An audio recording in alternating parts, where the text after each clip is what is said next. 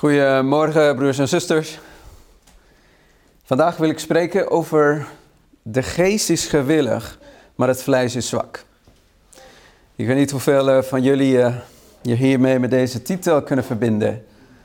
En in hoeveel malen wij soms zo gewillig zijn om bepaalde voornemens door te nemen, om bepaalde dingen te doen. We beginnen heel enthousiast, maar halverwege zien wij dat het ons niet lukt. En dat was ook de situatie van de discipelen. En dat was niet alleen voor hun, maar het is ook van ieder van ons.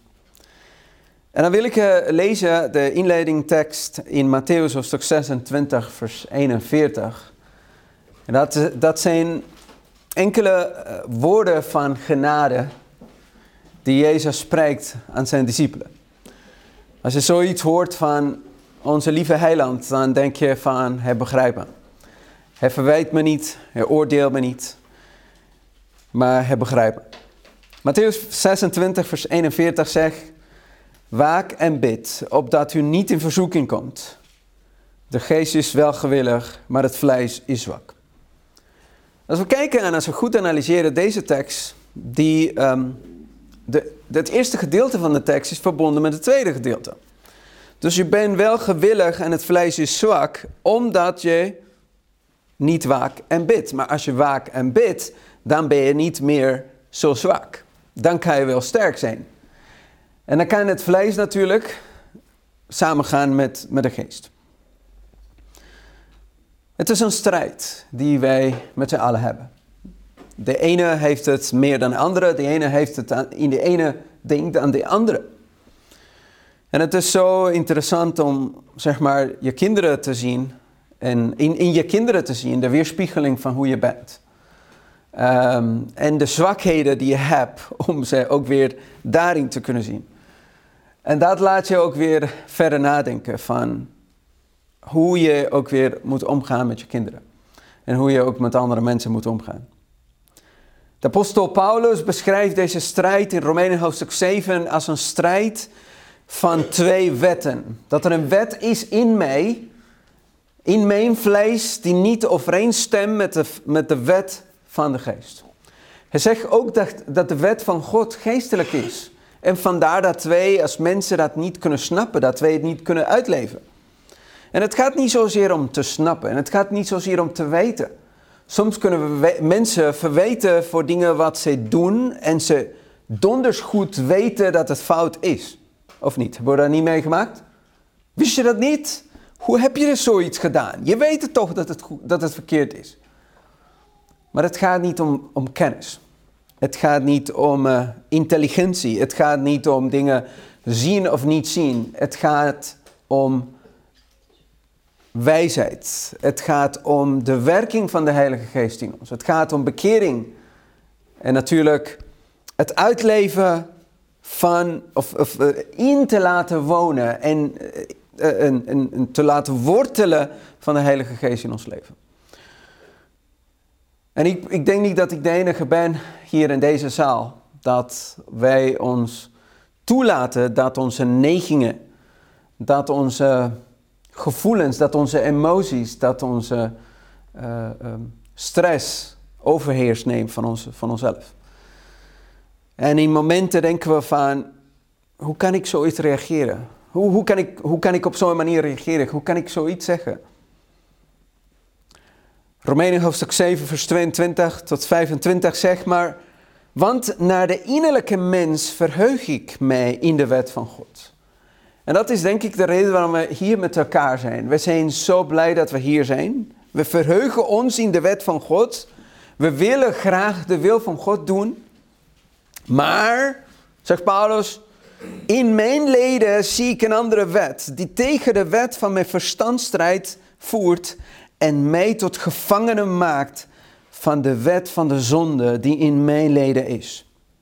En dan zegt Paulus, ik ellendig, ellendig mens, wie zal mij verlossen uit het lichaam van deze dood? Ja, soms denk ik van, hoe kan jij Gabriel zoiets zeggen? Hoe kan je zoiets doen? Je bent toch ouderling en een voorbeeldfiguur voor de gemeente. En hoe ga je zoiets doen? En dat is precies hetzelfde wat Paulus hier zegt. Ik ellendig mens ben. Misschien in andere woorden zou hij precies hetzelfde zeggen. Ik ben toch een apostel, een leider, een fundament van de gemeente. Ik ben toch ellendig. Wie kan me verlossen van, deze, van dit lichaam, van, van deze dood? Ik denk dat uit wanhoop en strijd wij soms kunnen smeken aan de Heer om ons te helpen. Ik weet niet hoeveel jullie dan in gebed hebben gestreden om uh, verlost te kunnen zijn van bepaalde gevoelens, van bepaalde strijden. Dat je denkt, hoe kan dat nou nog doorgaan? Het probleem is dat soms wij liever niet over na willen denken. Liever niet geconfronteerd willen zijn met de realiteit. Ehm, liever niet uh, uh, ja, willen horen wat wij verkeerd doen. Omdat we weten, omdat wij bang zijn voor gevoelens die onze daden kunnen, kunnen verweten. En dat is, en dat is zo'n grote gevaar, want dat kan ons leiden om uiteindelijk de stem van, van de Heilige Geest te sussen. Het uitstellen van een beslissing leidt het ons uiteindelijk tot een verharding van het hart. En kijk het voorbeeld van Farao. Hij was geconfronteerd met God. Hij dacht dat hij God was hier op aarde. Ehm, maar toch wordt hij geconfronteerd met een machtige wezen. Iemand die tot hem aanspreekt. En die hem duidelijke uh, bewijzen laat zien van zijn grootheid, zijn macht, zijn al alwetendheid. En toch door het uitstellen van een beslissing, door het niet te willen doen, um, komt uiteindelijk afstel, komt uiteindelijk een verharding van het hart. En de arme discipelen lagen daar in, uh, in een toestand van slaap, van, van vermoeidheid. En Jezus zegt deze woorden: Waak en bid opdat u niet in verzoeking komt.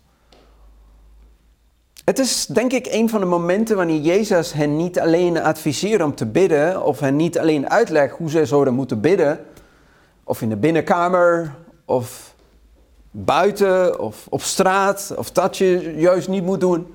Maar het is het moment wanneer Jezus hen echt zegt, bid met mij, waak met mij.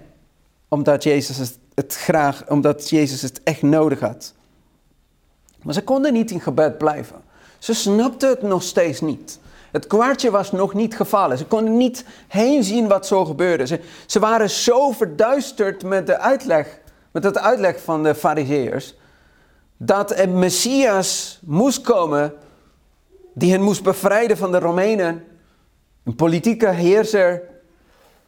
Dat ze niet konden zien wat voor, waarom was Jezus zo ineens zo, waarom, zo verdrietig. In de Winsereeuwen zien wij de situatie van Jezus Christus. Hij was altijd blij. Hij was altijd bereid om mensen te helpen. Maar op het moment dat zij van het avondmaal naar Gethsemane gaan, naar de hof, ineens komt er over hem een diepe bedroefdheid, een droefheid. En hij werd ineens zo stil. Hij was zo droef en hij was zo zwak dat hij tot, tot twee keer toe um, ondersteuning nodig had. Maar de discipelen waren stil. Hij moest het alleen meemaken. En als wij met onze gedachten even helemaal 2000 jaar terug kunnen reizen en ons Jezus voorstellen in die avond,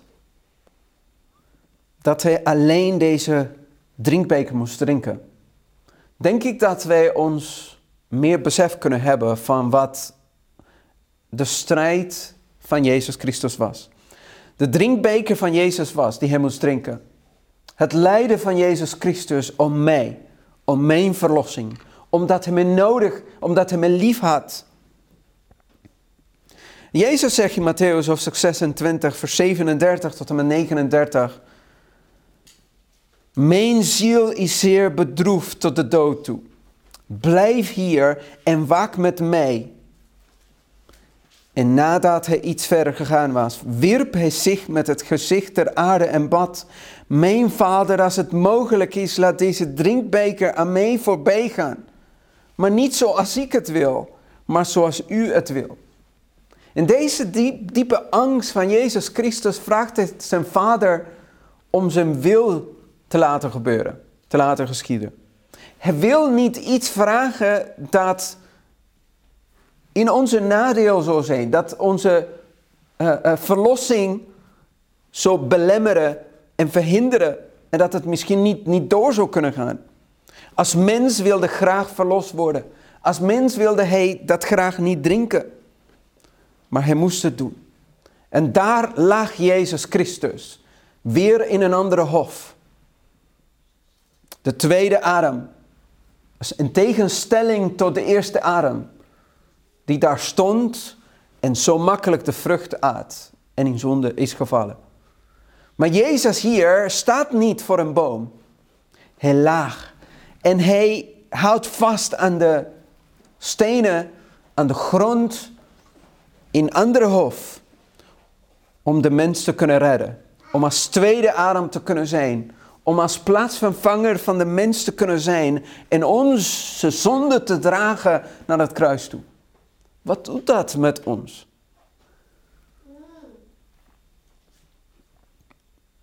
Er is een plant die heet de gevlechte scheerling. Misschien bij jullie bekend. Heel giftig. Gevlekte scheerling. Conium maculatum. Het is een heel, heel giftige uh, uh, plant. Um, het is, um, de plant lijkt op de echte kervel. Alle delen ervan zijn giftig. Deze plant bevat het zenuwgif con, conine, dat in kleine hoeveelheden al de dood tot gevolg heeft. En het sap van de, van de zeer giftige plant werd door de oude Grieken gebruikt om bij misdadigers door middel van de gifbeker een doodvonnis te voltrekken.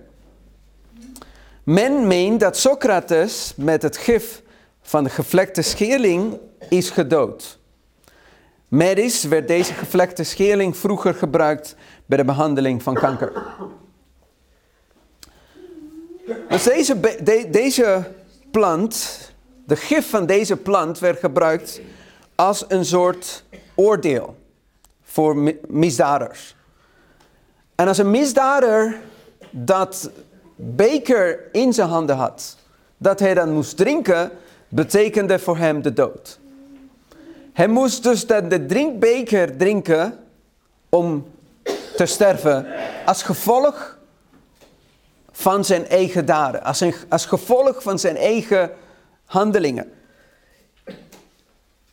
Toen Jezus zei dat hij een drinkbeker moest drinken, hadden de discipelen toch aan deze beker kunnen drinken.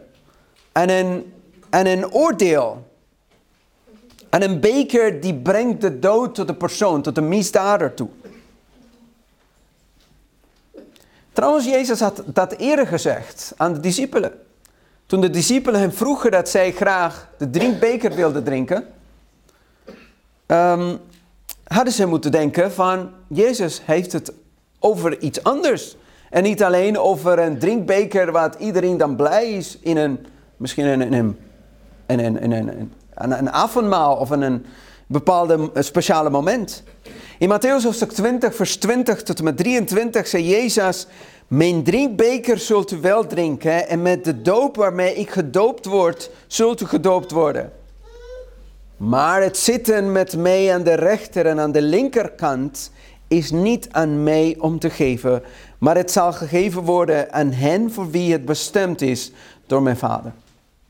De drinkbeker was dus een bekende element voor de mensen in de tijd. Niet alleen voor de discipelen, maar ook voor de Grieken. Jezus had ook trouwens gezegd over de fariseërs dat ze de beker wasten aan de buitenkant, maar de binnenkant van de beker was vuil. En het stelde voor, of het bedoelde dan, de mens, jullie, de fariseërs. Dus het drinkbeker die Jezus moest drinken, was natuurlijk het drinkbeker van de mens. Het was in de plaats van de mens komen, de drinkbeker, deze gif drinken, om te kunnen sterven voor iemand anders die het eigenlijk verdiende. Hij moest het leven van de mens innemen. Hij moest als plaatsvervanger zijn voor de mens. De Wens Reeuwen zegt ook. Toen Christus voelde hoe zijn eenheid met de Vader wordt verbroken, vreesde hij dat in zijn menselijke natuur hij niet in staat zou zijn de komende strijd met de machten van de duisternis te doorstaan. In de woestijn, de, de verzoeking, had het lot der mensheid op het spel gestaan. Christus was toen overwinnaar. Nu was de verleider gekomen voor de laatste verschrikkelijke strijd. Hierop had hij zich gedurende drie jaren van het dienstwerk van Christus voorbereid. Alles kwam nu voor hem erop aan. Indien hij hier zou vallen, was zijn hoop op de heerschappij verloren. De koninkrijken der wereld zouden tenslotte aan Christus toebehoren. Hij zelf zou ten val gebracht en buiten gesloten worden. Alles van de hemel stond op het, op het spel. Als dit het, het moment, als, dit, als, als Jezus op dit moment niet zou overwinnen, betekende niet alleen dat de mens verloren was, maar dat Jezus ook alles had verloren. Maar God zij dank, dat is niet gebeurd. Als indien Christus overwonnen zou kunnen worden, zeg verder, zo, zo de aarde het koninkrijk voor Satan worden. En het mensdom zou voor altijd in zijn macht zijn. Vervuld voor de scheiding van God. Satan vertelde hem dat de scheiding eeuwig zou zijn indien hij de borg zou worden voor een zondige wereld. Hij zou overeenzelvigd worden met het koninkrijk van Satan en nooit meer één worden met God. Wat een verschrikkelijk moment voor Jezus zo moest, zijn geweest. Om zo'n beker te drinken. En als hij dat niet zou overwinnen, betekende verliezen voor alles. Dat alles verloren was. In het Oude Testament, in Psalm 75, vers 9, staat geschreven wat de beker eigenlijk was ook. Voor God. Psalm zegt, want in de hand van de Heer is een beker. Daarin schuimt de wijn, overvloedig gekruid. En hij schenkt het eruit, zelfs in droesem. Moeten alle goddelozen van de aarde tot, tot op de bodem opdrinken. In een andere tekst van Jesaja 51, vers 17 staat geschreven: Ontwaak, ontwaak, sta op Jeruzalem, u die uit de hand van de Heer gedronken hebt, de beker van zijn grimmigheid, de droesem uit de beker van de bedwelming hebt u gedronken, opgedronken. Jezus moest de drinkbeker van de grimmigheid van de Vader nemen en het volledig opdrinken, alleen. Dat betekent dat de toren van God op Jezus Christus zou zijn. Alsof hij de, de ergste en de slechtste misdadiger zou zijn. En dat was de ergste voor Jezus Christus. Om gescheiden te voelen van zijn vader. Aan het kruis dan voelt hij dat, hij dat zijn vader zo ver van hem is. En dat hij alleen is. En dan zegt hij, vader, vader, waarom heeft u me verlaten? Wat een moeilijk moment voor Jezus was. In zijn angst klemt hij zich vast aan de koude grond, alsof hij wil voorkomen dat hij verder van God zal worden afgetrokken. De kille dauw van de nacht valt op zijn vooroverliggende gestalte, maar hij slaat geen achterop. Van zijn bleke lippen komt de bittere krijt. Mijn vader, indien het mogelijk is, laat deze beker mee voorbij gaan. Maar zelfs nu voegt hij eraan toe, doch gelijk niet ik wil, maar zoals, zoals u dat wil. Het menselijk hart hunkert naar medegevoel in zijn lijden. Dit verlangen voelde Christus tot in het diepste van zijn wezen.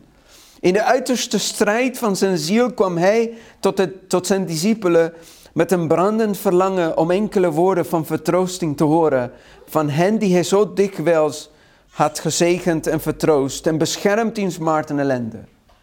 Hij verlangde als mens dat de discipelen met hem zouden leiden, dat met hem zouden zijn. Dat hij in de discipelen een schouder zou kunnen vinden waar Jezus Christus zou kunnen leunen en huilen. En waar waren de discipelen? En wat, wat waren de discipelen aan het doen? En wat zegt het je? Als je zo in zo'n situatie bent en je vraagt je vrienden om met jou te zijn en jou te helpen en je komt naar, naar hen toe en ze slapen. Zo teleurgesteld. Zo verdrietig. Want je hebt alles voor je vrienden gedaan. En dan kom je naar je vrienden toe en ze doen iets anders. Stel je voor dat zoiets zou gebeuren. Dan kom je naar je vrienden toe en ze zijn gewoon spelletjes aan het spelen. Ze zijn televisie aan kijken. Terwijl je hen zoiets belangrijks gevraagd hebt om te doen voor jou. En je, je, je bent zo gestrest en je moet vertrekken. En je vraagt ze, en wat ze gaan doen? Aan slapen. Dit is een moment waar je ziet hoe Jezus in zijn zondige natuur zo overwonnen had. Dat hij niet toeliet dat stress, angst, verdriet, honger en vermoeidheid de hand zou nemen. Dat hij niet toeliet dat hij op een gestreste manier reageerde op zijn discipelen. Ik denk dat wij in zo'n situatie zouden uitbarsten.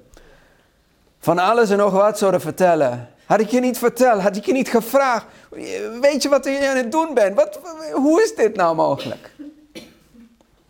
Tot drie keer toe komt Jezus naar hen toe. En het enige wat Jezus zegt is, oh arme discipelen, laat maar slapen. Ze zijn zwak, ze kunnen het gewoon niet helpen. Als ik gewoon erover nadenk, dan, ja, het raakt me.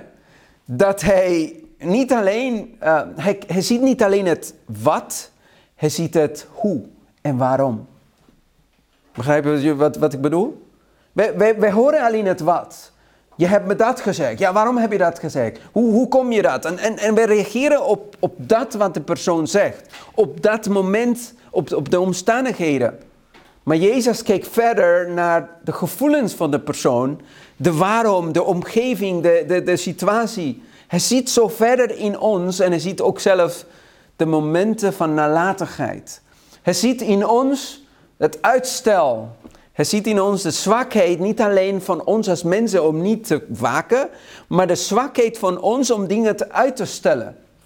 Het gaat niet alleen om het feit dat mensen niet in staat zijn om, om te waken en om te bidden. Maar dan kun je denken van ja, goed, als je even de, de nacht ervoor eerder naar bed gaat, dan kan je die avond wel met hem bidden en waken. Dus, ja, ik bedoel, het is, het is wel te doen. Hadden ze misschien wel even uh, nou, een koffie kunnen nemen en waren ze iets, iets, iets wakker om, om op dat moment te kunnen zijn. Zou je dan in, in de dagelijkse uh, uh, taal kunnen, kunnen zeggen. Maar het, gaat, het ging niet daarom. Het ging niet of, of ze wel die avond kunnen blijven met hem bidden of niet. Maar hij keek zo verder in ook in elke moment van een menselijk leven. Van hoe kunnen de mensen ook reageren in momenten van stress en van angst en van honger in zulke momenten. Waarom? Omdat ze zwak zijn. En de geest is gewillig, maar het vlees is zwak. En deze woorden zullen ons moeten raken en zullen ons moeten brengen naar een moment van besef van Jezus als onze plaatsvervanger zijn lijden, zijn, zijn vreselijke angst dat hij alleen moest doen. En de enige wat Jezus uiteindelijk zegt in Matthäus 26, vers 46 is. En dan lees ik de hele tekst. En hij liet hen achter, ging nogmaals heen en bad voor de derde keer met deze woorden. En toen kwam hij bij de discipelen en zei tegen hen, slaap nu maar verder en rust. Zie, het uur is nabijgekomen, de zoon des mensen is wordt overgeleverd in de handen van de zondaars. Sta op, laten we gaan. Zie, hij die mij verraadt is dichtbij.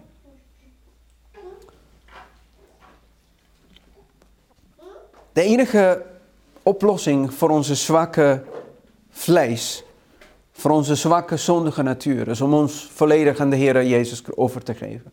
Want we hebben een tegenpartij. En deze tegenpartij is net een leeuw. En het is een leeuw die honger heeft. Het is een leeuw die, um, die verwond is. En die de enige die wil doen is scheuren, kapot maken, ons vernietigen. Wees nuchter en waakzaam. Want onze partij, onze tegenpartij, is zo uh, als een brullende leeuw die op zoek naar wie hij zou kunnen verslinden.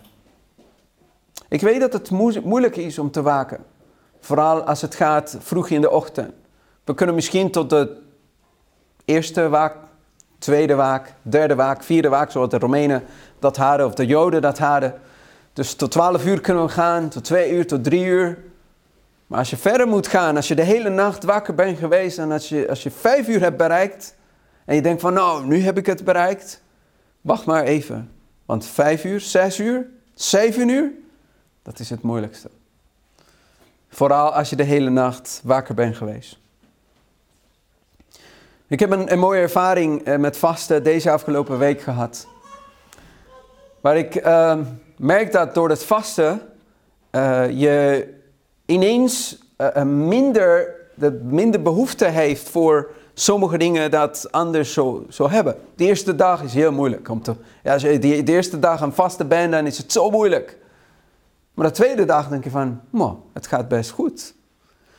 De derde dag denk je van, oh, eigenlijk kan ik gewoon verder.